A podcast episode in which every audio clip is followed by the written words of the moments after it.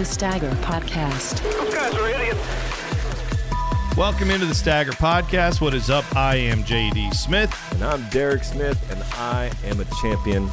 Actually, I'm not, but Chase Elliott is. Yeah, that's right. It's the uh, well, it's the Champions episode. Yeah. the NASCAR Cup Championship episode of the Stagger Podcast. The first one we've ever done like this because this is the first season we've been around. So every year we'll be hopefully doing Championship Edition podcast and having a little bit more to say about. Is this things. where we we try not to get sued by Queen and we sing "We Are the Champions"? Uh, Is that the episode where we do you this? can you can try that. I don't know. I don't think they're going to sue us because I don't think enough people know about us yet. But yeah, eventually, someday, maybe they'll go back and look in the archives and say, "Hey, they've been ripping us off." But Yeah, I, I doubt that's going to be the. Case. I don't think they would ever associate you and I singing as as No, anything close to what they. It would be almost out of uh, slander. That Yeah, sue yeah, they would say no. Don't come anywhere close to that. You, you cannot say these lyrics. So you do not have the talent for that. That's right. So we're going to talk a lot of NASCAR today. We're going to talk about, uh, of course, Chase Elliott and his rise. We will do that. Uh, kind of the first thing we'll talk about. We will talk about a guy who missed out again on a championship and his legacy, and Denny Hamlin. What does that mean for him? And we will also have a little debate about Phoenix versus Homestead. I saw an interesting couple of tweets about how maybe it was a bad idea for NASCAR to go to Phoenix instead of having the final race at Homestead. So we can just talk about that particular topic. And uh, we'll also dive into a little NASCAR conspiracy theory that's been floating around. Try to cure that one up for you. Maybe, maybe we'll convince you that it's not a conspiracy. Maybe we will further your thoughts that it's a huge conspiracy. We'll get into all that. And uh, Jimmie Johnson, his final race as a driver in NASCAR, as a full time driver, he finished it out with the top five. So we will look back on his career as well uh, during this episode. But like I said, we're going to start off with the man of the hour, Chase Elliott. He secures the victory at Phoenix, dominating performance from him, coming from the back after having a technical issue, not being able to get through inspection. Didn't matter. He talked about his mindset. He said. The, no matter where you start, that's you, it's irrelevant. You got to get to the front. He did that and then was able to secure the victory. Uh, just, just give me your thoughts on Chase Elliott, not even 25 years old yet, getting his first NASCAR Cup championship. Did you think that was likely to happen after watching his first few years in the sport that he would get a championship this soon in his career? Uh, I did not think he would get done this this soon. I mean, I it seems like just yesterday that we were at Columbus Motor Speedway watching him in the K and N series get flocked by a bunch of teeny boppers at the front of the field trying to get. I mean, I remember. So we went to Columbus Motor Speedway for a K and N race. Bubba Wallace, Corey LaJoie, I think Blaney was in that one. If not, uh, Larry Mac's son was in that one. Um, and Chase Elliott was there. And everyone was like, you could walk up, kind of talk to pretty much anybody. Um, but then there's like Chase, who just had, I mean, a, a weird, odd mix of boomers that were like, oh, Chase Elliott. And then like a bunch of teeny boppers, like, oh, he's so cute. It was, it was kind of both the same mindset, you know, um, of people that just were fawning over him. But going from like this stressed out 15 year old trying to sign everybody's everything before a race to now champion in NASCAR, like, I knew it would happen. I didn't know it would happen this fast, and it, is hard not to be. Not I'm not jealous, but I am a little bit envious of the fact that he's 20. He's Oh, I'm- 24. I'm, I'm, a I'm 35. 100%, I'm hundred percent jealous. Are you kidding the closest thing I've gotten to winning a race was getting pulled over in a school zone for going 38 and a 25. I mean, and, and I mean I did win. I got out the ticket, I guess, so that was kind of a victory. But um, yeah, I, I've never gone that fast to to win anything. And he, the fact he won five races. Did you see this? He was won five races and Jimmie Johnson in his last year won five races. And there's all these sim, same similarities, like where they both won me? You mean his last championship his, year? his last championship year? Yes. Okay, Jimmie, gotcha. Jimmie's last Gotcha. championship year was Chase's first year in, in. Oh, I and see. then Okay. Chase's first championship was Jimmie's last year. They both won Oh, Martinsville. that's they cool. both won five races the year they won the championship. There's a lot of like you know storybook kind of uh, similar things, and that was something that uh, was was shared by the Dick Trickle Racing Fantasy Racing Group uh, that we're both a part of, and that was so. I want to make sure I give credit where credit's due, but that was Yeah. an interesting statistic I saw. I'm excited for the prospect of Chase becoming. I mean, we don't want to put the cart before the horse, or the the I guess the six championships before the first one. Um, but he is on track. If he drives till he's 45, he needs six more to tie, seven more to to be the best driver of all time. Is Yeah, that, I is mean, that, that's- I mean, I, it a long It feels way dirty. out. It even feels dirty me saying it. It well, yeah, it's a, it's, a long way yeah, out from it's that. A long way out. And there's a lot of competition. Yeah, and, and we don't know what 2022 is going to bring with the new car. I mean, will will Will like uh, BJ McLeod be in the mix for a playoff spot? I mean, we, we don't know if it's going to be if it's going to be not- that. I don't think it's going to be that. If it's gonna- I'm, I'm just going to go out on a limb and figure that Rick Hendrick might have a little bit more up his sleeve I than know, some it- of the it- like one and two car teams out But there. if perhaps, it, but if it's more of the like the IROC style that they're saying it's going to be, is that something where you're going to see a, a well, my, I know I was making a I joke know, there, but the- the is it reality gonna, is it gonna be nothing will be like a- IROC. Is Not it going to to- be a roulette of a championship? I know what you're saying, but the, the reality is nothing will ever be like an IROC level thing in NASCAR because in IROC, one firm prepared all the cars. Right. That will not be ever the case in NASCAR. You will get more from NASCAR. You'll get more from their, you know, stuff that you can't touch, things like Mm-hmm. that. They've done a good job of trying to even up the sport, but the reality is there's there's pull down rigs, there's aero, there's there's all kinds of little things these teams can do with budgets, and they can have 20 guys behind the scenes, guys and gals who are pouring over the data and doing all kinds of tests during the race to send back real time data and say, look, this is what the car's doing now. You should adjust the, you know, I don't know, put a bump stock in the spring or something like that. Like these are the things they can do that smaller teams just aren't ever doing. So I don't know. Maybe that will change with the new car, but I doubt it. see. Uh, we will talk more about Dick Trickle, by the way, and Dick Trickle Racing, the fantasy league, in a, in a few minutes because uh, there were some big deals happening in that. I know everybody loves to hear about our fantasy teams, but you will hear something about them coming up soon. Uh, back to Chase Elliott though, and his rise. This this race for me, he he he drove a great race. He was uh, fantastic all throughout this year, and I think it speaks to this this there's something that is different for guys who grew up in the sport like him, uh, like Dale Jr., even like a Corey LaJoie, who you mentioned, where they've been around it. Their dads drove, they had this experience, and now the mantle's been placed on them. And obviously, Chase Elliott's mantle is a little different than the one that got placed on Corey LaJoie. I'm not trying to like rip Corey or anything. I'm just saying I understand the pressure's a bit different for Chase Elliott. He, I think, early in his first few years took a lot longer than people thought to find his way. Right? You kind of look at look at Ryan Blaney, right? Mm-hmm. Where Ryan Blaney's got all the talent. He's a talented driver. He's in a good ride. He's not been able to get over that hump yet and get into this Final Four and be a, a, championship contender. And for Chase Elliott to be able to do that, uh, he yeah, he's got great equipment. Yeah, he's got you know every advantage that you can have as a kid of a famous racer because you have the money to get into the sport and to be in good equipment kind of the whole way up. But it's not like that's the only thing that makes it right. I mean, I don't mean to rip this guy because obviously he's one of the most popular drivers too. But Dale Jr. never got to this position, right? I mean, Yeah. he never got into this position. Ryan Blaney has yet to do it. He might do it eventually. There are other guys too that have had, you know, the famous lineage that haven't really got there. This is something, man, for Chase Elliott to be able to get this done uh, this early in his career too, and now he's got a lot less to overcome mentally the next time he's in this position. You know, I mean, it's still going to be a tough thing, but he's kind of got a leg up even on guys like Denny Hamlin now. Not just because he won the championship, but because if Denny's in the championship next year and Chase is in it next Oh, year, pressure's on. well, yeah, who's going to feel more pressure in that situation? 100%. Yeah. So I think for Chase to get this done early, get that off of his back, you're right. It does open him up to be he number number one. There's if there ever was a doubt, there's no doubt now who the man is at Hendrick going forward. Right, Yeah. Kyle Larson's coming in. There will be no doubt as to who the big dog on campus is. That's him. William Byrie. William Byron. Because he, he- he's he's the only guy Oh, that's Willie on B. campus. He's on That's Liberty's right. campus. Yeah, that's true. So he's That's right. I mean, is That's he? right. I think I don't know online maybe online know. courses. I don't know. I know. I know. Jerry Falwell was watching yesterday. I did. I did hear that. Oh, So- Jerry Falwell Jr. was Yeah, or junior, senior? Senior. Senior would be much Well, bigger news because I don't think he's alive. Well, he So was. that's- He was watching. He'd, he'd look up or look down one of the ways. Yeah, whichever way. Yeah. No, all I all I would say more with with Chase Elliott. I know that some people think, well, why you say he's the the big man on campus now? He already was. He was the most popular driver. Yeah, that matters for sponsors. That matters for all those things. But if one Kyle Larson coming in is a performance factor, like he might have the ability to outperform Chase Elliott. Mm-hmm.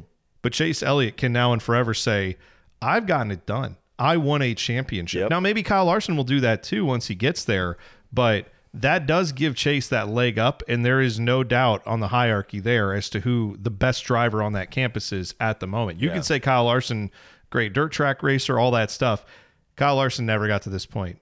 He Yeah. never got to this point, and, and and not as good equipment. Yep. But he never got there, and he's been in the sport longer than Chase, and Chase has accomplished something now that he has not. Mm-hmm. He's So accomplished more in one year this year almost than Kyle Larson has in his entire career. That's a fair point. That's a really fair yeah. point. Now, now, now, I want to say this too. So let's fast forward, or rewind to to Hendrick uh, a few years ago. So they had in their stable of drivers an aging and soon to be retired Jeff Gordon, a approaching retirement. Um, you know, sooner than we all thought, uh, Dale Earnhardt Jr., and then obviously the goat Jimmie Johnson, who was in their stable, but also too back half of his career, and then this rookie, this young gun Chase Elliott.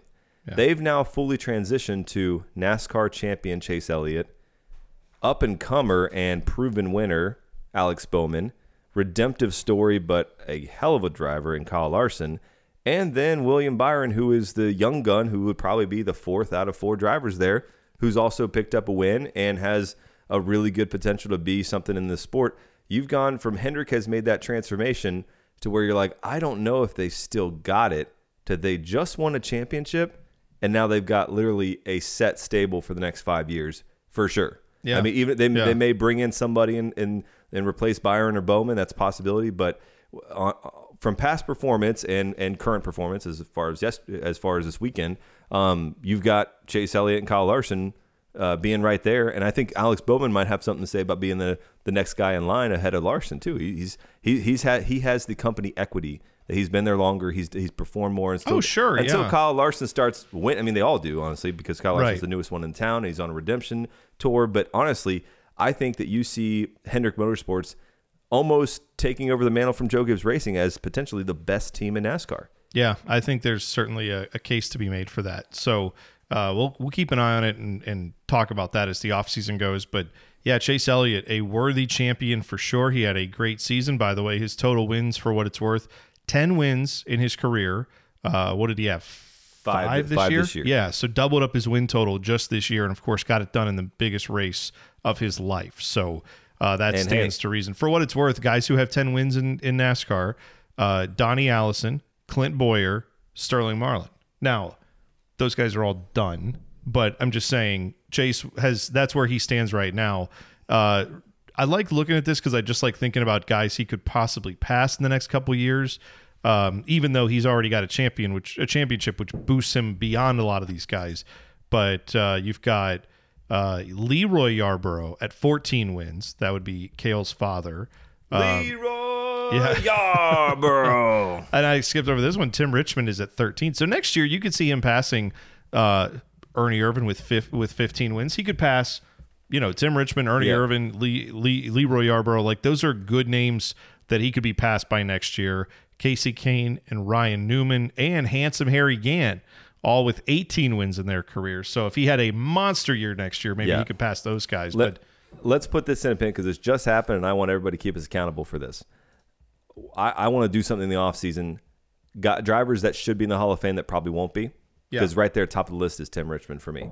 If he would have, if is he, he not in the Hall of Fame? I, don't- think he I- should. I- I don't all right, think well, well, I'll double check it. You Yeah, go ahead. You go ahead and keep talking. Go Yeah. ahead. Yeah, I was just gonna say that now. Now I could be sitting here going like, Derek Smith, how dare you not know how to? Yeah, whatever. I don't know why any of our listeners would talk like that. They're not. Yeah, but my, my point is that yeah, I don't know. He may be in there. He may be on the ballot. I think uh, if he's in We'll there, see. yeah. But my point is is that I look at Tim Richmond and go, 13 wins. That's all he had. Mm-hmm. And I look at him being vastly head and shoulders better than Clint Bowyer. Well, but obviously, you know, Right, Tim Richmond's yeah, life was yeah, cut short, was cut sadly, short. because of you know, right dying of but, AIDS. but- That's, that's but still, I mean, it's thing. one of those things that I think we should recognize. Just how we recognize Alan Kulwicki as a champion, even though he had his life cut short, we recognize Davey Allison and the potential he had. I, I just am saying, I hope we extend that potential and, and that respect to Tim Richmond as a driver. I think. Oh, for sure. I think anyone Yeah. that did not like him for his style or for whatever the the politics, sadly, around that time of the era and and his his illness. Um, I hope all that goes to the wayside and the, the historians can then take the approach and say, hey, he was a really good driver Yeah, yeah. and needs to be recognized. So just that- just for what it's worth, Tim Richmond uh, sadly passed away at the age of 34, as most of you probably know. He was named one of the 50 greatest NASCAR drivers of all time in 1998 by the NASCAR Hall of Fame, I believe. He was inducted into the International Motorsports Hall of Fame. But you're right, he's not in the NASCAR Hall of Fame as far as I can tell here unless I'm unless I'm missing something. I don't think they don't un- acknowledge him. Uh, they clearly do. And for what it's worth, if you ever go to Rick Hendrick's shop, you can see a Tim Richmond, the Folgers 25 car they have on display there. Yeah. It's it's beautiful to sick. see. Yeah, it's beautiful to see those cars. But uh, anyway, so yeah, I, I think that Chase's legacy is is yet to be written. But you're right, the book is open, and there's Yeah. a lot of pages to be filled in. pages. And he, by the time it's all said and done, this could have been the start. It's hard for me to envision someone even doing what Jimmie Johnson did, right, and getting seven. I know he he did the same thing as you know Richard Petty, Dale Earnhardt, but Jimmie. I think doing it in the era he did was still very impressive because that was a much more competitive era, I believe Yep. than maybe what Dale Earnhardt was doing it in. Although Dale Earnhardt was very, it was a very competitive era too. Um, I think we both would agree Richard Petty's was a different time completely. Yeah, especially when his budget and his his team had. I mean, he had full time employees working, traveling, and you look at guys. I mean, he was racing up against um, Wendell Scott, and Wendell Scott would. I mean, Richard Petty was known for him, Ned Jarrett, some of those drivers. They would give parts to Wendell Scott so he can make the race. Yeah, or right. repair a wreck a, a wreck from a, from the last race, and it's Wendell and his his his his sons, I believe, maybe some other friends and neighbors helping him out, going up against Richard Petty, who had you know friends and family as well, but they were paid employees that had a shop, and given the time, he was the, the it, it was almost like the Mercedes Benz of of NASCAR as far as like you know that the Pettys are going to be running top five every Yeah. every race. Let's- so so yeah. I mean th- it's a different time, but let's real quick talk about the how hard it is to how easy it is essentially to get in the playoffs uh, if you're a really good team, but also how difficult it is that the randomness of the champion now. So to me, it, it is uh, the pathway is almost more paved and and more less rocky, but. I mean, any four of those drivers yesterday, would you have been shocked if they won the championship? Absolutely not. No, no, no. And think about this: Denny Hamlin and Kevin Harvick, the two most dominant drivers, did not win the championship. Did, we're not. uh, Well, Harvick wasn't even in the Right, four, right, right, As right. we know, but But I mean, even yesterday, it wasn't. You know, it, it was not something that you know. Oh, Denny Hamlin just missed it by a bumper. No, it was seconds. You know, Chase whipped the field pretty. he did. Yeah, he it So- was. He had the best car. so it's he, one of those he things had the, that and you, he was you the best could do driver. everything right, everything right, like Denny Hamlin's done multiple times. You could do everything right and never win a championship because the format makes it to where there, there's so much randomness to it, or I so don't know, much. but is there randomness to it? Because the speed was. I mean, look, Denny Hamlin the last two years has been in the finals, and actually, is it the last two? Let me go back. Yeah, just the last two years that he's made it to the finals, Mm-hmm. and he finished 11th last year, and this year he finished fourth, but Yep. a distant fourth. Like he he he said after the race, I didn't have the speed. They were just didn't Yeah. have the speed built into the car, and Yeah. and for a, a car and a team that was so dominant all year to not have that in the final race that's something, right? I mean, it, it is not on totally. I think Denny Hamlin's going to get blamed for that. Is you know he choked it away, all that stuff, and Chase didn't choke it away. The reality is the cars were set up really well for Yep. for Chase Elliott and for Denny Hamlin for most of the year, and they are great drivers. And you have to have that balance of knowing how to set your car up and being a great driver. And as we've talked about, like we've had a lot of fun at this guy's expense.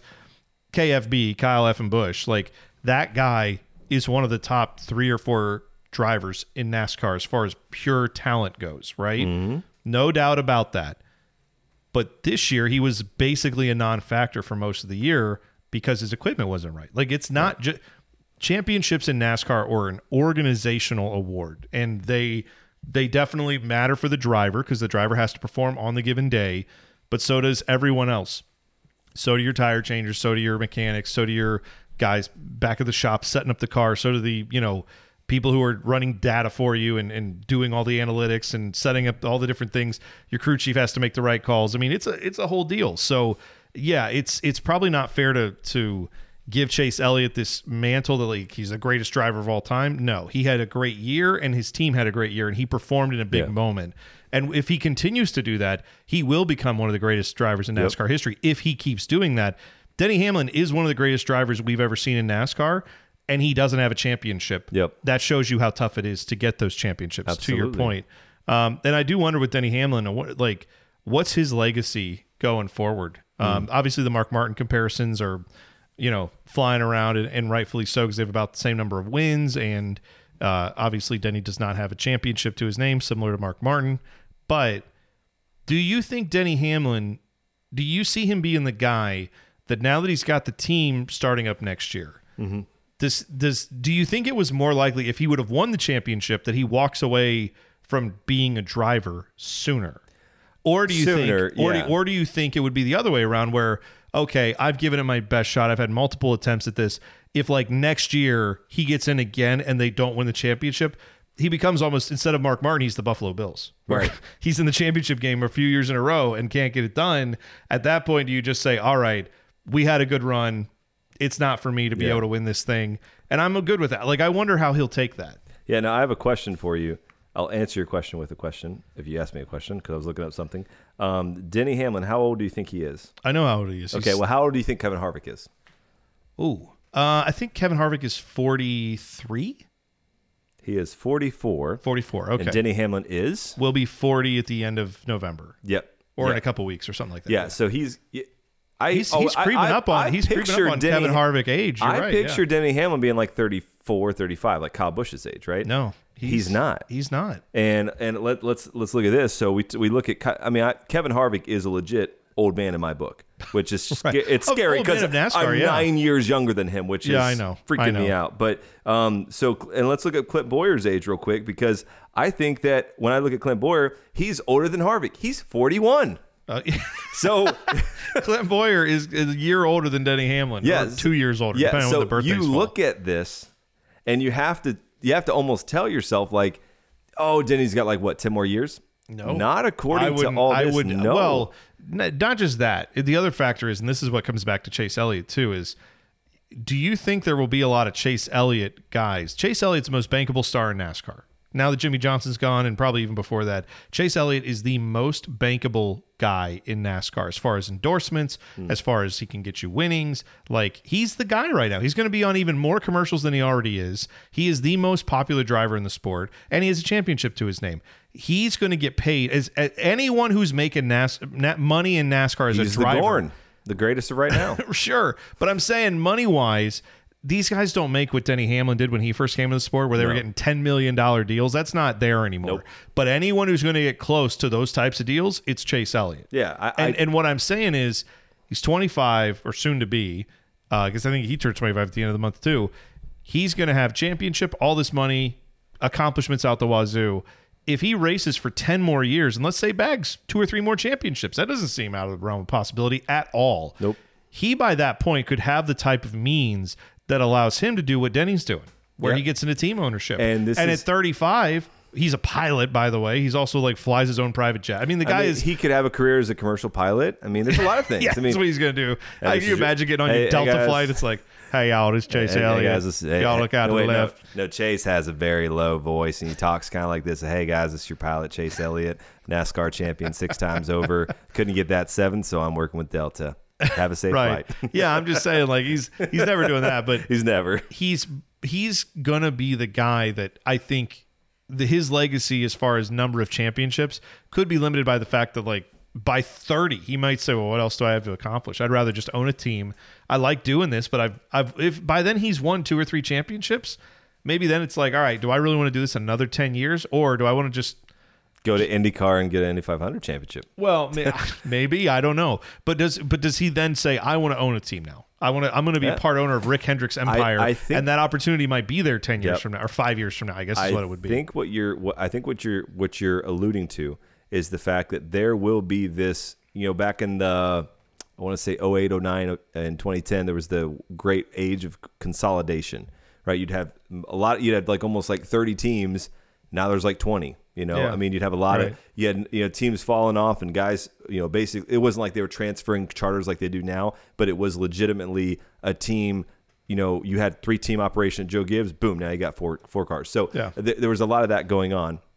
And I think what's going to happen is you're going to see Jack Roush and the Fenway group eventually get out of the sport one way or the other. Mm-hmm. I don't see a succession plan that's been labeled there. I could see that flip into a Chevy, and I could see that being something that Chase Elliott takes over someday. I could see that, you know, being the charters that, that grow 2311. You, you never know. I, I don't think Roush is going to leave the sport like the six is going to be there and stuff. I'm just saying that you never know what's going to happen. But we have all we have talked about this multiple times. The the octogenarian you know level of ownership, and we love those owners. We love Richard Petty, we love Childress, love Penske, love Joe Gibbs. All those guys are great, and and Mr. Hendrick, we love all those owners, and we're so grateful for what they've done this, for the sport. At the same time, we have to understand that they're not going to live forever. Yeah. So if we love this sport that we call NASCAR, who is going to be next up? And a lot of places have those succession plans. Jeff Gordon is a part of the Hendrick succession plan. I believe you know that combination of Tim Cindric and and and Penske's has has some sons that might take over the leadership of that organization. So those are in a good spot. And Childress, I'm sure, has Mike Dillon and Ty Dillon and Austin Dillon. They'll they'll be in there. You know, Welcome North Carolina will be having some some some presence there with NASCAR for sure. But you know, you, you, there's this opportunity to come out and have you know drivers take this path that that um, Denny Hamlin's doing and take it take it on and, and, and say this is going to be how I stay in the sport, how I stay relevant. I mean, it, we we've we've all to a much lower level. We've all played sports, and there's that moment where you hang it up, and it stings a little because Yeah, you're like, hey, right. I'm not. I experience it every year. I coach high school soccer. Every year after the last game that, that the seniors walk off the field, there's this moment where they realize, dang, this is it. Like Yeah. I'm never going to be on this field with lights on or anything unless I get you know a, a coaching jacket on and start coaching. So and that's why a lot of coaches do it because they still miss that. Yeah, Right. right. Um. So I guess that the same thing with own, with car drivers. I would see a lot of them sh- shift into ownership at some point. And I think Chase would be a fine candidate to do that. Well, yeah, and he's I don't got mean years to, to, go. I don't mean to write off his. uh, What I guess what I was getting to. I don't mean to write off his entire career. Oh, All I was saying is, It's a- it's do you think he's going to be running at 43, 44 years No. old? That's the point I think that most of us have to kind of come to grips Right. with. Is these guys are getting the sport younger. They're getting bigger rides younger. You know, More and then- competition is coming in on the back end, younger, making Yeah, them right. older quicker. Yeah, absolutely. So the same thing with we to wrap it up to go to back to Denny Hamlin. He's got three to five years left. It sounds crazy. I don't even know if that's think- the. I, I mean, know. I, am saying he just launched a team. Mm-hmm. I think next year's going to be really telling, and I think you're going to find out because when guys start a team, they they quickly realize there's a lot more that they've got to deal with than just the day to day of being a driver. And some guys love it. Some guys are like, "Yes, this is. I wish I didn't have to hop in this race car and do that. You know, I I, I enjoy managing this team and coaching and." And finding sponsors and doing all that stuff. I, I like that aspect of it, and I still get the thrill of like having a, a car in the in the fight. I don't think Denny's out of the sport yet, but if he has another couple years where he's close and just doesn't get it done, that might be enough of a signal for him. Yeah, I definitely am with you. I don't think he has like Yeah. five, ten more years Well, left. I- I'd love I think he's he's more look- of a three to four year guy at most Yeah. before he moves full time to ownership. I'd love to look at the statistics and see what Earnhardt Senior's uh, stats were after DEI opened, because I wonder if that was something where Well, you could look that up. Yeah, yeah, I know. I'm just figure I- that out. Yeah, yeah. Um, but it's one of those things that I'd be curious about. But Tony Stewart's won it as an owner champion, uh, owner driver. Alan Kulwicki's won it, run it, won it as an owner driver, but obviously for their own cars. And much different, yes, much And different times. Much different times. Yeah, but I guess what I'm saying is this: is I could see, I, I could see like if Denny Hamlin, could you not see him have a year like Kyle Busch this year? Yeah, oh, Like sure. I, uh, next year, I should say. I could see Yeah. him having that. I also could see him running away with the championship at, at well, the next real year. the reality is, yeah. I mean, it, it comes down to you can have as great of a year as you want, and this is the beauty of the playoffs is you get in, you got a shot to win. All you have to do is win one race or be the best car in one Yep. race, you know, and and that is a whole different deal than you know Kevin Harvick would have locked up the championship at Texas, Yeah. and he wasn't even in the final four. So it's a new system. It's a or not new. It's a different system for a lot of these drivers that uh, they they become accustomed to it now, but. Uh, it's so yeah. I wonder if that'll be a grind for him, where he had one of the best seasons you could ever have as a NASCAR driver, and he didn't get it done, Hey. and and that's going to be a tough deal for him. He's going to have to chew on that all off season. Yeah. And, and speaking speaking of someone in this room who made a tear and went on a roll and Well- won a championship, I mean, I'm, I'm staring right now at a trophy that you picked up this week because you ran on a tear for three races in a row. All right, we will explain that when we come back. Plus, we will talk about Phoenix versus Homestead, NASCAR conspiracies, and a lot more. You're listening to the Stagger Podcast.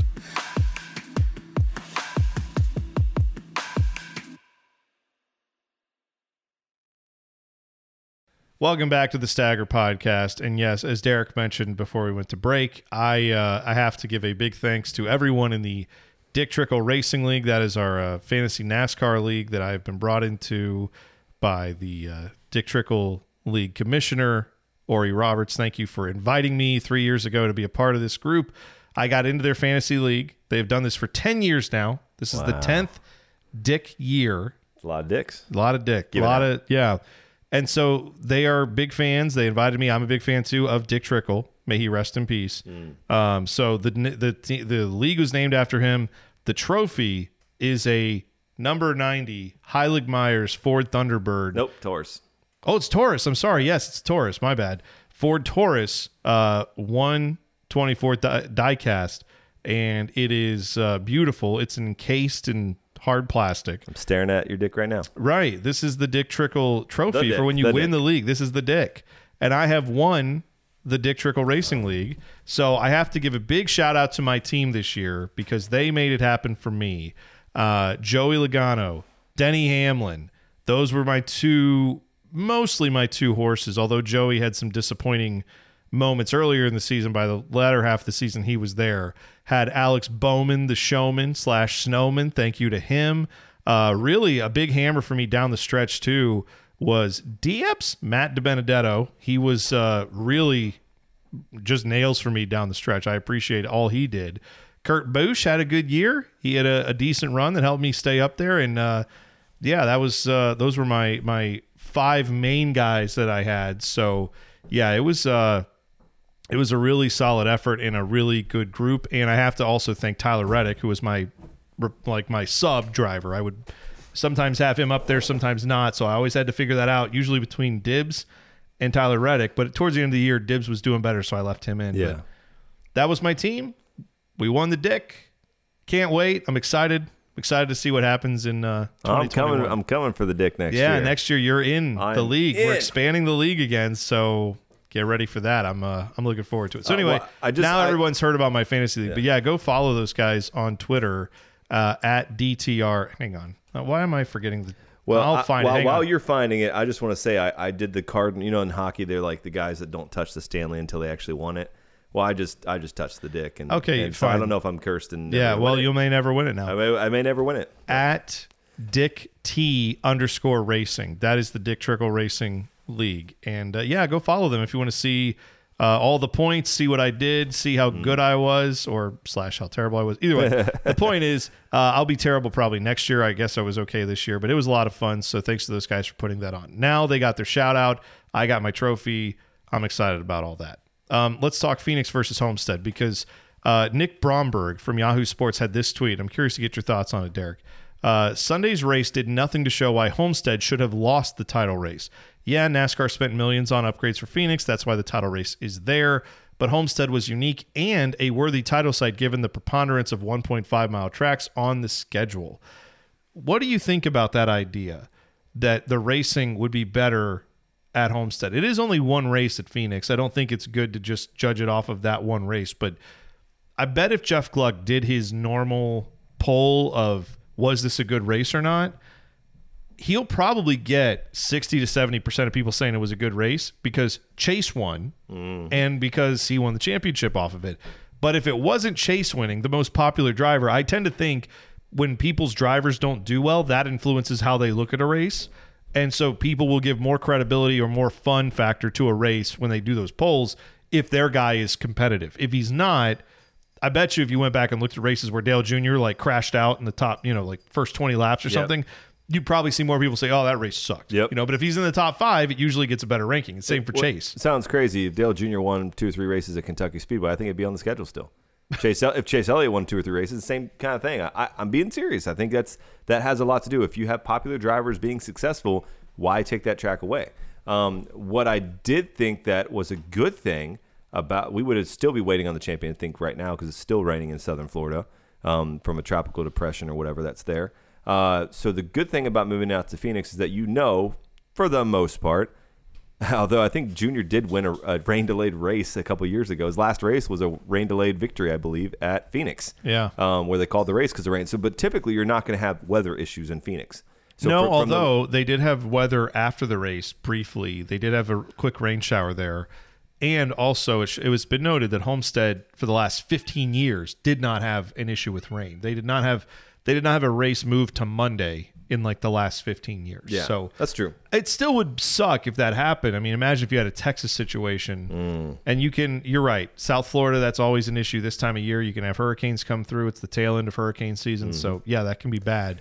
Uh, or tropical depression rain. The point is you can get a lot of rain down there. So, yeah. it's not a it's not a bad thing to consider and I don't think they're ever going to move off of Phoenix, but I thought that was an interesting kind of discussion because I do think the racing is better at Homestead. I Yeah. prefer I know a lot of people don't, but I like Homestead as a track is just so unique. It's it's like It's a wide. We get you can run up high, you can run up low. It's multiple it's multiple grooves. It's It's, how a mile and a half. it's It's, a how what most of these cars are set up to do. it's how yeah, it's it how a mile and a half should be. Yeah, it's not, and you don't have to use a bunch of stupid traction compound and all this stuff to make it a good track. It just is a good track, and uh, Mm-hmm. yeah, I don't know. It's it's too bad that that's not the home anymore of uh, the championship race, but yeah, Yeah, Homestead's still a uh, still an interesting place to go, and, and I- and hopefully we can get there and watch. Yeah. I would say this too. I think Phoenix showed us one thing. If you have late race cautions, Phoenix is a great track because it, it it puts the dog leg into play, and it and that's where you get that that um you know you get the balls to the wall or the whatever the phrase you want to use. You get the chance to kind of you know put your big boy pants on and see if you can win the race. Right. But but it's the it, but with when, when you stretch it out and you have a, a, a pass for the lead with 50 to go and Chase just checks out from the field, it does tend to have that whole oh well you know. But I, I remember watching Homestead races where Jimmie would check out by a second or two, and, and it was just a formality for him to make sure there's no cautions. Yeah. Um, but we've also seen many where obviously like you know. I remember even in the Xfinity Championship, Cole Whitt, I believe, cost Elliott Sadler a championship because he stayed out. A, Yeah. a, a, a back Right. a back marker led with three laps to go, spun the tires and ended up like wrecking half the field because of that, and cost Sadler a championship. And I remember that being like very very discouraging for them. So each track has its pluses and negatives. I tend to agree with you. I do like Homestead more than Phoenix. Um, but we have it next year. Yeah, that's the way it's gonna be. The path to the Bill France Trophy comes through next year. Uh, yeah, Phoenix. that is absolutely right. By the way, let's take a look because I know we're already going to start going through withdrawals. Let me just give you a little something to start chomping on as far as next year's schedule. Uh, Tuesday, February 9th, that mark your calendars. That is the clash at the Daytona Road, Road course. course. It is not the regular clash. Now they're doing that at the road course. So that'll be a, a new twist this year. That'll be fun. Uh, and then Thursday, February 11th, is the duels. You'll have those on the big track, of course. Sunday, February 14th, Valentine's Day. Tell your sweetheart to get bent if she doesn't like racing because it's the Daytona 500. That's your gift to each other. Is we're going to sit here and watch the race. It's on Valentine's. It's Sunday, February 14th. It's on Well, Valentine's I'm Day. so glad. If you watched our our our stagger live, our live on Instagram yesterday, you saw my wife yelling about Joey Logano. She she still she still that's her first NASCAR driver that she likes. She's more of a Yeah. Bubba Wallace fan now. So I know what uh, we'll be doing on Valentine's Day. We'll be sitting there with with a romantic dinner watching. Uh, NASCAR between taking care of kids and a dog and all that stuff like that. But yeah, we'll be watching the 500. Uh, which, by the way, if you are sitting here going, uh, it's November 9th when we are recording this, and if you are saying, man, how long until February 9th? 92 days. 92 days. 92 days until you All see cars back on the track. I feel like I'm Larry McReynolds again because he would always wrap Series, up the though. race Let's- hub with saying, "Hey guys, we only got 92 days till we get back on track." Right. So so just keep in mind too, you will have cars on track well before that in Daytona if you are a fan of Oh, uh, yeah. the IMSA series, the road racing. We will be doing a whole lot on that, especially in the winter as we get closer to the Rolex 24. Uh, but the rest of the schedule, just to run through it real quick. Homestead, we were just talking about February 21st. Then uh, February 28th, they go out to California. So a lot of warm weather tracks For there. the last in- in race February. at the Auto Club. Oh yeah, right. They got to do that one early. So we got to tear it we all gotta we gotta get out to California. That's the well. hmm. February 28th. Come on, vaccine. We need to go to California. I want to see that track. I really want to see that track. I don't know what the status will be of letting fans go Well- well, and how many will be able to go if they do. But because yeah, because I just figured out how to use Google for this function, and I just am really excited. If you are like, I cannot stand 2020. When will this year end? 53 days. 53 days away. There you go. 53 days away, people. Yeah. Um, all right, let's let's look at March because March is also weird now. Next year, you got Vegas. They're back at Phoenix, Atlanta, which is always a fun race, and then it's the NASCAR Cup Series race at Bristol Dirt, Sunday, March 28th. Getting dirty. Ooh, that is going to be weird. And then they uh, take a couple weeks off. They come back April 10th at Martinsville, and uh, that might be a race you and I would be hitting up. I've really wanted to go, and I love that they're stacking these up now. I wish Bristol wasn't dirt. No offense to those who are excited about this, but this is how the racing currently stacks up, dude. Bristol, Martinsville, Richmond, three weeks in or three races in a row there, uh, and then April 25th they go to Talladega to do some uh, high speed racing at the high banks. Uh, back to Sunday in May, May 2nd, it is Kansas, then Darlington, Dover, and then May 23rd, Circuit of the Americas, new track. COTA. COTA, baby. All right, and then, that's, and then you that's get, one we're going to because we got to find that new stadium We gotta and, get- relieve ourselves on it in Austin, Texas. Yeah, we do. That's right. That's that's for uh, those who like soccer. We we are crew fans. We hate the Austin FC group. It's coming to the MLS. trees. We're on that later. whatever they call it. Yeah. Um, hey, and then the uh, what- wait, which one of those? Because I I must have glossed over it. Where's the? uh they did, did they ditch the All Star race? Is that right? no, it's in Texas. Oh, that's the All Star you're race. going to have an All Star race, it's going to be in Texas in 2021. oh yeah, but it's not. Okay, they don't have it on. Because remember that was the thing. That's right. Okay, here we go. Yeah. See, I'm stupid. I got it now. We're good. Charlotte is May 30th. That's the you know Coke 600 more or less, whatever they're going to call that. It doesn't have a sponsorship yet to it, but we assume. The World 600. Yeah. Uh, and then you've got Sonoma. Then it's the All Star race, like you said, June 13th. Um, actually, that's the Open and then the All Star race. Yeah, all on June 13th. Then you've got Nashville, the Super Speedway, not the cool track, but kind of cool track. The Super Speedway is back. I'm going to be more excited when they get the fairgrounds track in there, but hey, they're back in Nashville, so that'll be a fun weekend. Uh, June 26th and 27th, doubleheader at Pocono.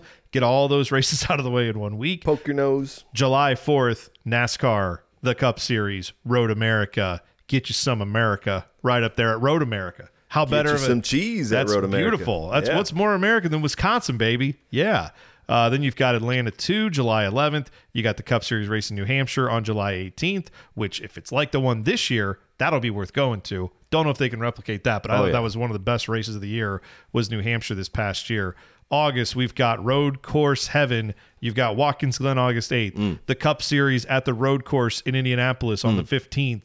Then you've got Michigan, Mm. and then you've got the regular season finale at Daytona for all the marbles to get into the playoffs on Saturday, August 28th. Playoffs round of 16, very similar to what you saw this year. Darlington, Richmond, and Bristol make up the round of 16. The round of 12 playoff will then go to Las Vegas. Uh, then you've got Talladega and Charlotte Road Course. That's your cutoff race to get into the round round of eight. Texas, Kansas, and Martinsville to get us to the championship four. And of course, that wraps up November 7th. So 363 days from now, you'll have Phoenix, 312 laps, 312 miles, Cup Series champion, be crowned All there. So let's Let's- let, let's do ahead. let's do this. So you you and me both have responsibilities, jobs, family obligations, all that fun stuff. We're picking one, okay. We already we already plan in theory to go to the Bristol night race with the Dick Trickle Racing guys. That's like a on the That's schedule. the uh, September 18th. That's the Right. Bristol night race. That's a Bristol night race. So you have one sacred, blessed weekend that you that your misses and my misses both say go have fun and watch a race. Where are you choosing on this calendar on this schedule to go to a race? Vaccine comes out in January. Let's say we're all ready we're to all- go. we're all hooked up, Like yeah. nothing COVID related. yeah, we're yeah. gonna go and have a good time.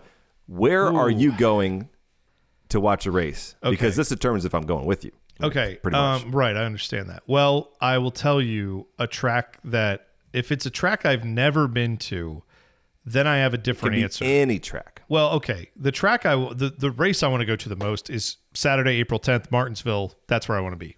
I love Martinsville. I love that track. That's that's that's my style of racing. Short track racing, heat of the day. Uh, April it'll probably be like a 65 to 75 degree day With a chance of snow. with a chance of snow like we had last time Yeah. we went. Um, but then, yeah, like that would be my answer. And Roanoke up the road where we stayed is a beautiful place. It is, and I want to go back there Yep. so bad. Um, I, I agree with that one. I will throw it, which I don't even know the date to this. I mean, you already know my affinity to see Cal- the the California track before it goes Yeah, under. that's right. So that would probably be my top one. But real, I, I don't know. if That's what like 100 days away, 200 days away, Yeah. or 115 days away. I don't know if I can get that on the schedule quick enough. So I would probably have to opt for going to Austin. I would love to see Yeah, that was so. That was going to be my one of tracks I've never been to. COTA's the one I would like to go to the most next year. Mm, I would just I'd go there more than Daytona, more than Talladega. Sorry, Super Speedway fans. That's and I and I love those tracks too for Yeah. their own unique way. It's just not my favorite style of racing. I've been to Daytona legit like nine times to inside the track, walking Yeah, around yeah, the track. you've been there a lot. but twice for the roar before the 24 three times for the Roar- roar before the 24 which i cannot say and then once for daytona qualifying pole day i've never been to a race a nascar race at the world center of racing So you're kind of like Dale I was- Earnhardt Senior before he won. Yeah, where it was like he did everything I mean- else at Daytona, but he never won Yeah. the 500 until he finally did. i was even there i'll post something on instagram a photo i took outside the track uh, this year when we were there driving through florida and I'll, I, I mean I, like i said we named my daughter her middle name is daytona Right. It's very special. I've never been to a Daytona, not Well, even a gotta Pepsi go. 400. gotta I get you to gotta go. We gotta get to the to 500. 500. I gotta go to the 400 in the summer. Yeah. I, I gotta make it out there. Yeah, you I do. Got to. You got to do that for sure. Um, now let's talk about uh, the conspiracy theory that you and I have heard, and I don't think it's totally wrong for people to point this out. I think it's it's worth noting, um, but I think it, it maybe is a little more nuanced than what people are saying. So I was talking with my guy uh, Brad Brad Murray, who uh, he actually designed our stickers for the Stagger Podcast, which we've Yeah. not done anything with, but uh, he di- he designed our logo. He designed Stagger Podcast. If you see that logo when you get it on your phone, however you listen to this podcast, he designed that little tire logo. That was him. Uh, but he was he and I were texting yesterday, and he brought this up. He's like, "Isn't it odd that the top four guys ended up running one, two, three, four in this race? Is that that's got to be something, right? NASCAR's got to be tweaking the cars. They got to be doing something to let those guys get up there." And I I do think that is certainly suspicious. Um, but I will say my opinion is I don't think NASCAR gives them a ton of different breaks than the rest of the field. Um, I'd love to get some more technical info on that. I'd love to hear from people who actually are a little more in the know in the garage.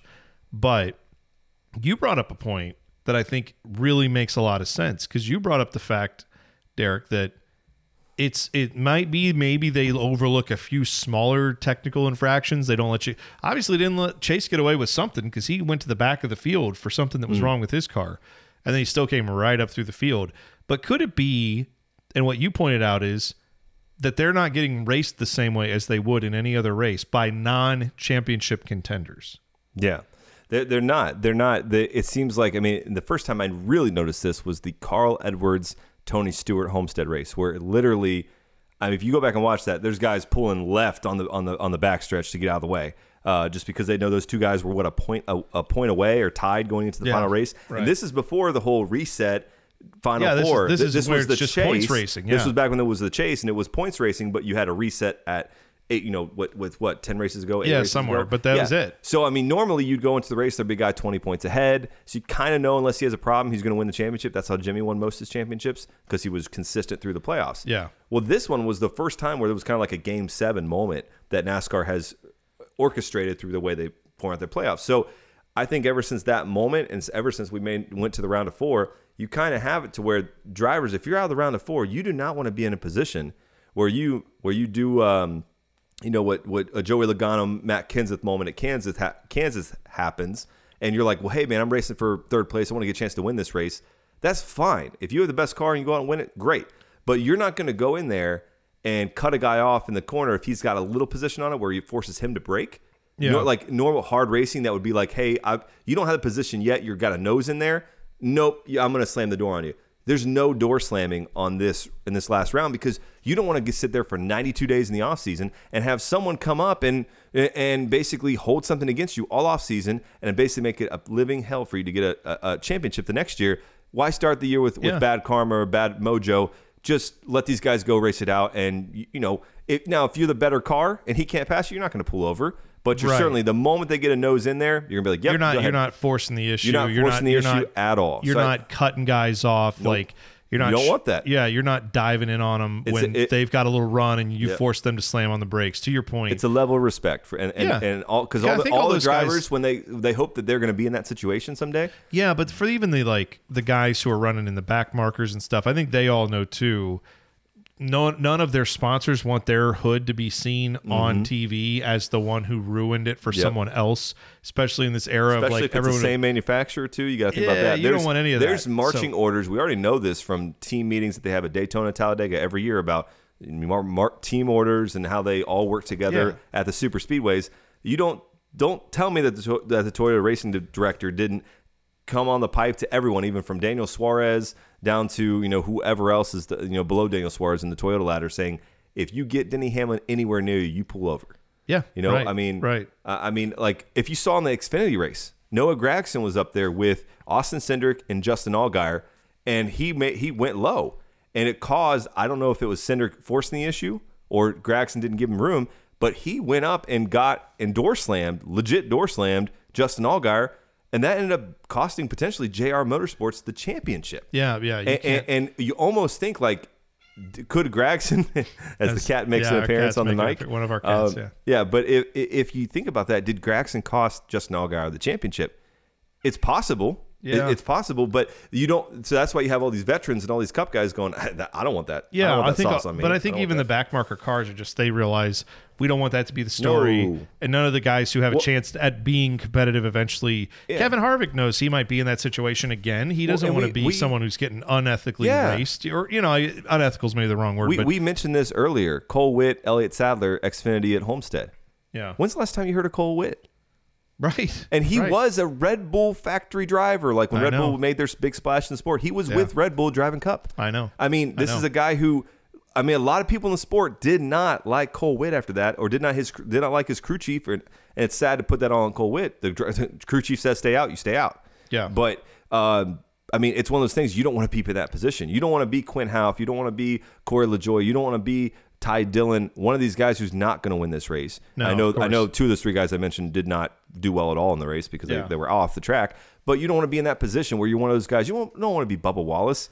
last last no. race with Chevy, and you end up causing some drama that's going to carry over in the offseason. You don't want that. You want to go off in the offseason, get a top 15 like Bubba did, and end on a high note. Everyone in that series is trying to end on a high note that day for their Yeah, team. and they're trying not to do it in a way where they end up in the wall. They don't want to. Yeah, putting a championship Ford driver. in Yeah, the wall. so I think it's more of that Yes. than it is actual like, oh, they're giving them the extra 10 horsepower boost. They're letting them That- go I don't- tech. right. There might be a little something in tech that happens, and that that can be a big difference, right? A little They- something they in a cup car yeah, that's so close even- could could be better. But the other part of that is, I think you're right. If if that is happening even slightly, you couple that with guys saying, "I'm not going to be the reason this guy isn't up there contending. I'm not going to end his day."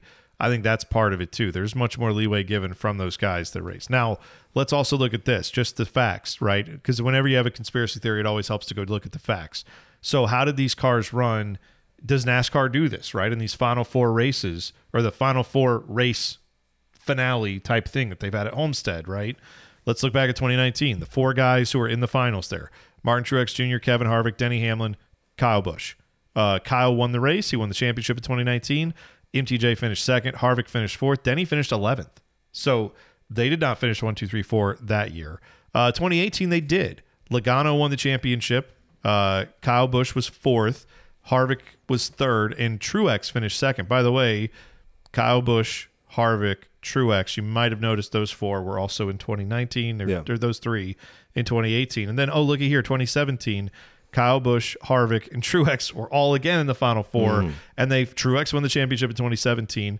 Busch finished second. Harvick finished fourth that year. Brad Keselowski was the new guy or the other guy in that championship series. He finished uh, seventh.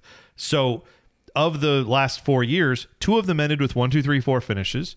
Two of them ended without that. But it did end with three of the top four finishing in the top four. Yep. It is almost, and, and by the way, who are three of those top four also in most of those years? Three of the guys who usually are there Denny, Harvick, and uh, Kyle Busch. Or I'm sorry, not Denny.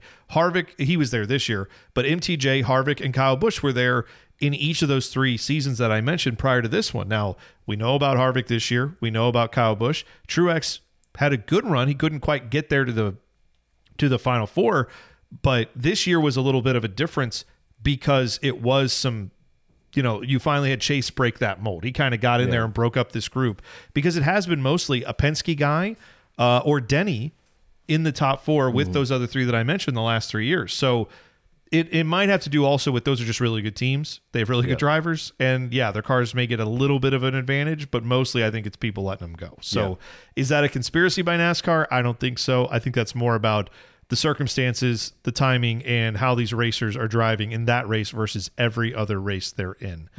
Um, real quick before we we'll take a break and we're going to wrap up uh, with talking about Jimmie Johnson, but I want to do this. We I put it out there on Twitter. Give me your thoughts. Uh, my my question was your thoughts on Chase Elliott's rise, Denny Hamlin missing out again, Phoenix versus Homestead, and your favorite NASCAR thing from 2020.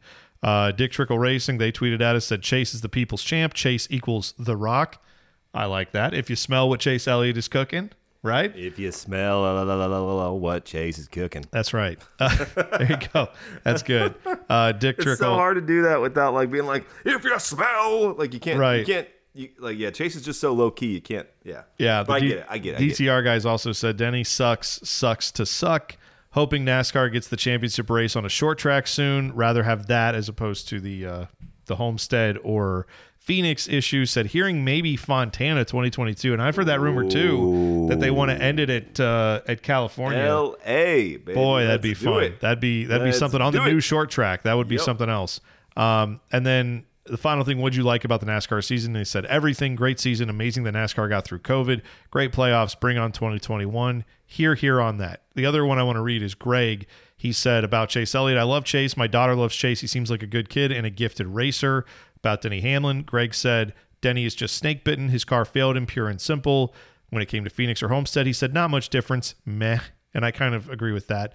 Um, and he said, uh, you know, finally, what was the uh, big thing he'll remember from uh, from 2020? And he said Bubba Wallace at Dega with his fan contingent behind him, and that is definitely a memor- memory I will have as well of Bubba. Yeah. You know, the show of unity there from the NASCAR fans and, Yeah. and and and from the NASCAR garage. That Mm. was really good to see. So yeah, good stuff. You can always interact with us at Stagger Podcast. We love reading the uh, comments. So thank you all for that for this year, and, and we have more in store as we get ready for 2021, and we'll continue to be on every week here on the Stagger Podcast. Take a break, wrap it up with Jimmie Johnson, a career retrospective. We'll do that next.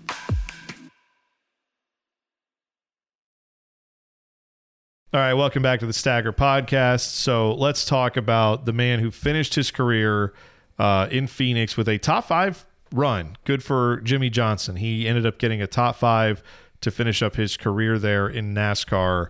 Uh, clearly, seven time, well known for that, being one of the greatest drivers the sport has ever seen. Um, we can list all of his many accomplishments. We can talk about all the races he won, maybe how his career kind of tailed off at the final, you know, end of it. Um, we can go through all that stuff. But I guess the question I want to ask you, Derek, is when you think back on Jimmie Johnson's career, how are you going to remember this guy?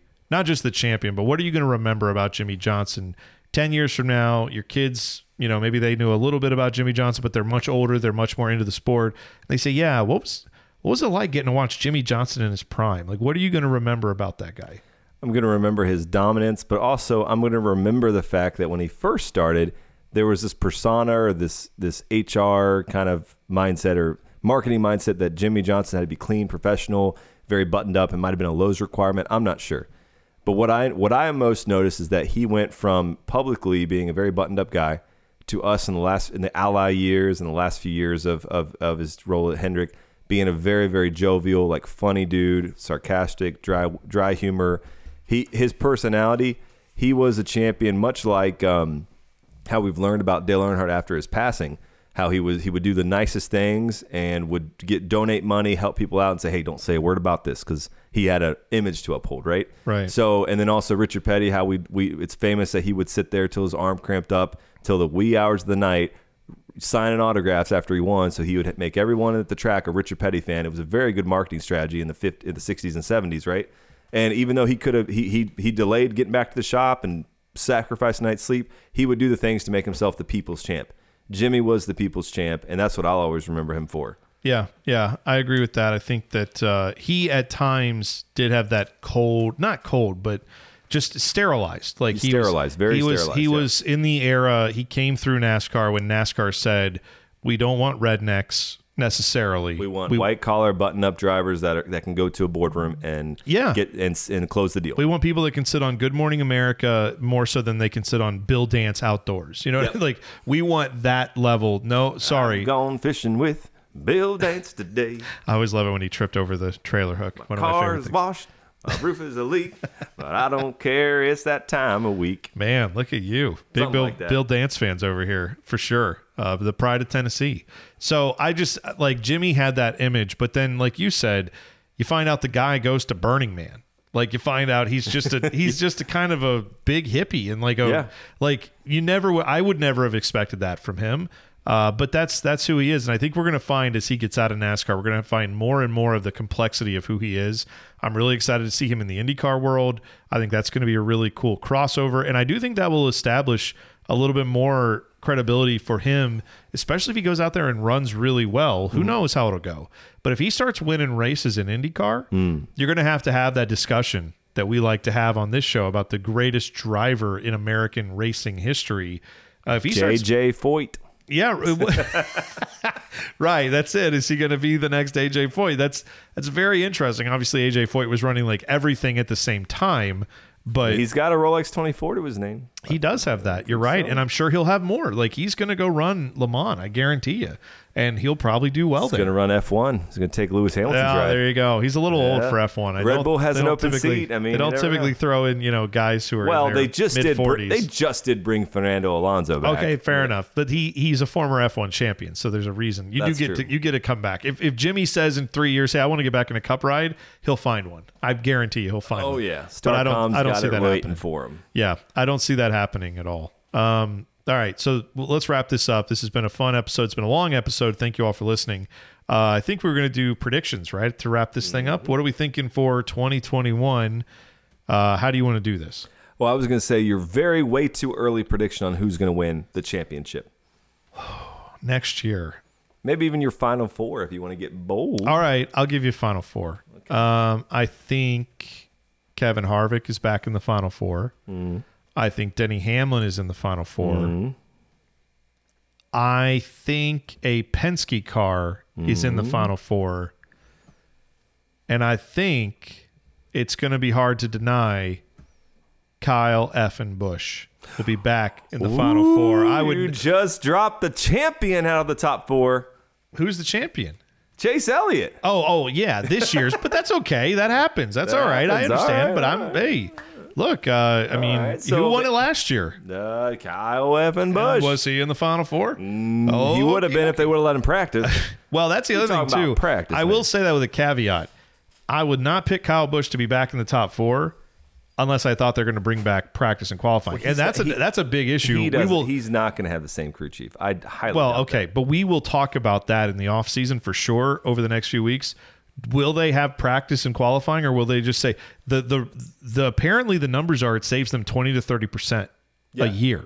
Yeah. I mean, they're talking about how to save money, and no one seems to have really cared that that went away. As far as fans, I don't miss it. Do well, you miss well, it? if okay, I don't miss it when I'm not at the track. Yeah, but if okay, I'm at fine, the track, yes. When we were at Martinsville and we walked up and we are walking through the through the stands and we see the trucks practicing and we see you know the the the cup But guys we, get out there. but, but hang It- on, I'm we wouldn't have been there. We wouldn't have gone that day. It wasn't like we'd been there and then like they're not going to practice today. Like we wouldn't have Right. gone. We went there because they were I having know. practice. I'm saying, but there's something fun to the fact that we left on a Saturday at two in the morning or three in the morning to go to Martinsville, Virginia, because we're like we're going to go to the track. Right, but before we check into our hotel, we're going to see some practice. We're But you're see looking some at that. See, that's so stupid. You're looking at that the wrong way because you're looking at it like, well, then we left at two o'clock in the morning. It's like we wouldn't have left at two o'clock in the morning Right. because there wouldn't have been practice. We would have left at like a normal time, and we would have just got there, got to our hotel, and then Sunday we would have gone to the race, or Saturday maybe we would have gone to the truck race. Yeah. like we might have done that, Yeah. but we would have gone to like, and they'll still have that. That's the good thing is they'll still have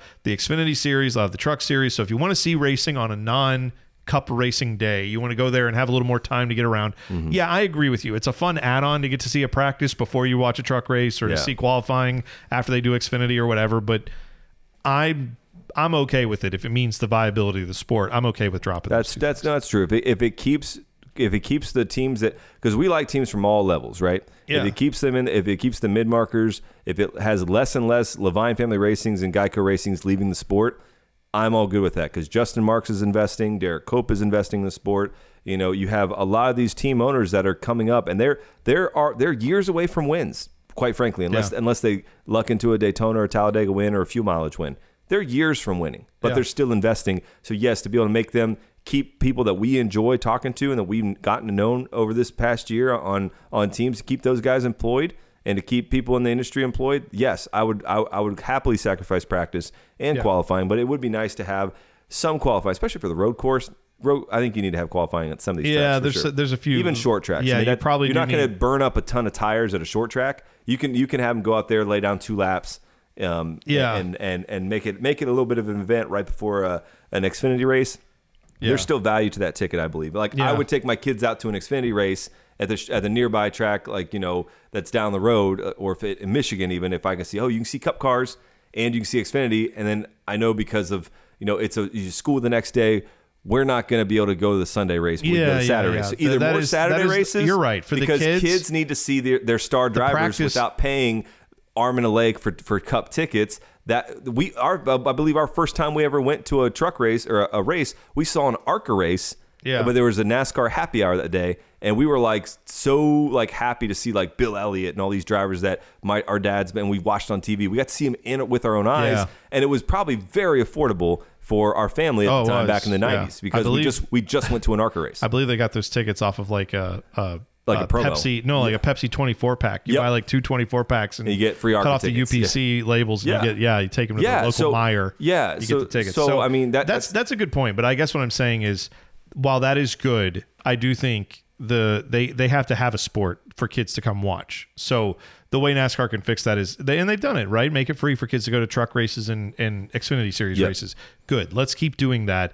That'll help do what you're talking about. And then yeah, you know, it would be cool if they do more activation at the track that day, Yep. where they say, "Hey, Cup- but Cup yeah, drivers, you're out there, shining." but the cars are going to be out, and you Yep. can go look at them, and you can go mm-hmm. talk to Denny Hamlin. You can go talk to goes you know back Kyle to Busch. that goes back Yeah. to that show car thing. We need to make sure that these Show drivers cars have got to be around. I agree. they got to be like you got to be able to go track and see past cars, current cars. There needs to be this culture Yeah. of like you come to NASCAR, you have fun. And now my top four. Yes, that's that? what I was going to ask you. Is so who's your top four? my for next top four: Martin Truex Jr., Okay. Denny Hamlin, Yeah. Chase Elliott. Okay. Fords are off the board. Oh, Alex Bowman. Bowman the showman getting in Bowman there. the showman's going to get in there. wow. All right. That's very You're gonna- interesting. You're going to have a Toyota Chevy battle. That's my prediction. All right. Well, there you go. Uh, that has been it for us. Thank you so much for sticking with us throughout the Cup season. Do not worry. Next week, we will have plenty more to talk about. As far as plans for this offseason, we are going to be talking about. Uh, you know, old races that we've watched that we enjoy. We'll probably go back and profile guys like Dick Trickle and some of the other racers when it's a slow week where there's nothing else. But if you haven't followed the sport of racing and you're getting back into it, there's always news in the offseason, Yeah. and we will have plenty to talk about throughout the offseason. So we'll be here every week, And- we look forward to talking with you. Yeah, and we only got a few more weeks until it's roar before the 24 practice, and we got we got cars on track. That's right. I- I mean, it's That's almost right. a year-round sport, and trust me, we're going to try to do our best to preview the Rolex 24, my favorite sporting event of the entire calendar across the. I, I love soccer from across the pond in Europe. This is my favorite event, the Rolex 24, favorite event by far. So we will definitely be covering that. There you go. That's it for us. Enjoy. Follow us on Instagram and Twitter at Stagger Podcast, and we will talk to you next week. Thanks for listening. Until then, stay safe and stay staggered.